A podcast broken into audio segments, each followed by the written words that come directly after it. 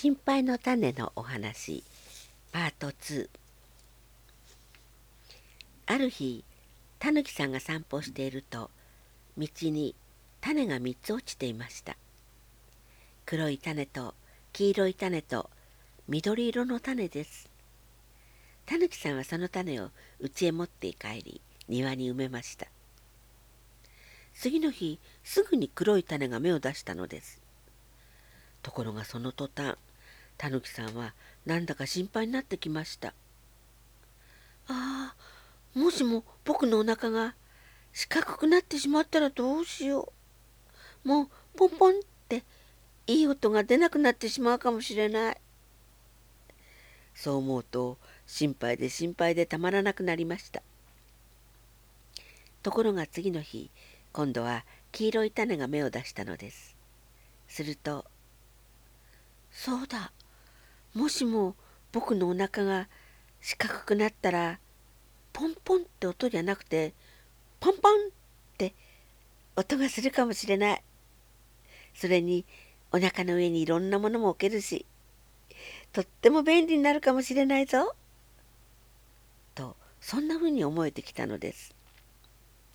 そして次の日3つ目の緑色の種が芽を出しました。すると「そうだ。もしかして僕のお腹は四角くなったり丸くなったり三角にもなるかもしれない。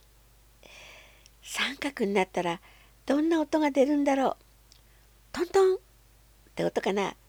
タンタンって音かな。すごいな。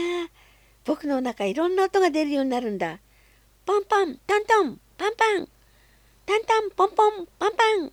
ポンタンポンタンポンタン。うわーすごい楽しい。たぬきさんはなんだかたまらなく楽しい気持ちになってきました。それからしばらくしてネズミさんも種を3つ見つけたのです。そして家に持って帰り庭に埋めました。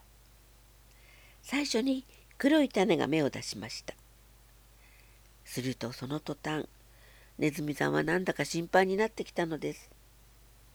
はあもしかして僕の体がもっともっと小さくなってしまったらどうしよう。そう思うともうどうしてよいかわからないほど心配で心配でたまらなくなりました。ところが次の日黄色い種が芽を出したのです。すると「そうだ小さくなったらアリさんの遠足に連れて行ってもらえるかもしれない。アリさんの遠足ってとっても楽しいって聞いてたぞ。とそんなふうに思えてきたのです。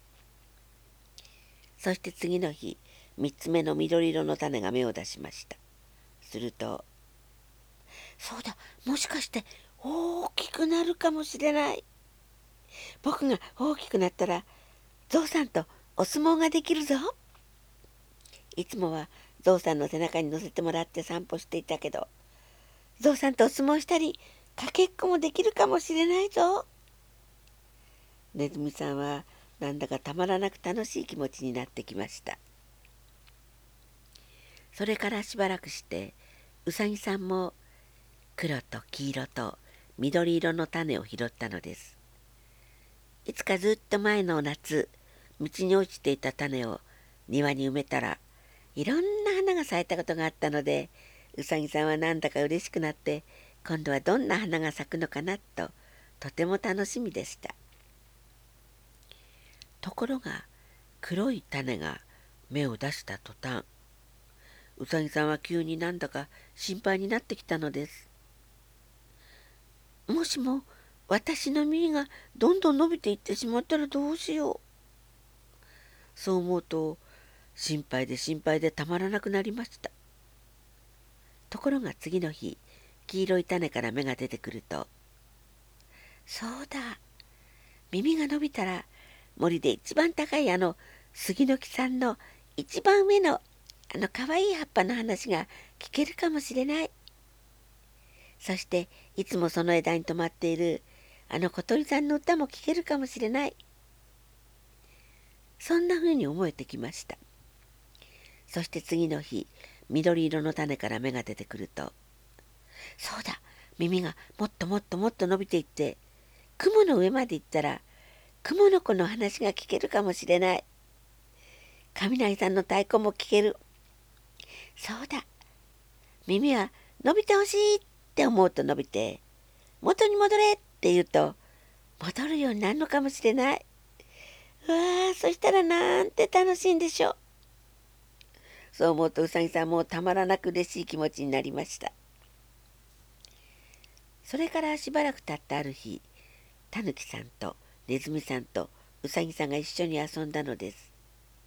たぬきさんはお腹をポンポン叩いてくれました。ところがなんだかその音は今までよりずっと素敵な音でした。ねずみさんはなんだか今までより体が大きくなったような気がしました。そしてもっと大きくなったらたぬきさんとうさぎさんを背中に乗せてくれるってそう言ってました。うさぎさんは不思議にいろいろなお話を知っていました。空の上の話もしてくれたんですよ。みんななんだか今までよりずっと楽しくなっていました。もしかするとあの3つの種のせいかもしれませんね。実を言うと黒い種は心配の種だったのです。でも黄色い種は大丈夫の種。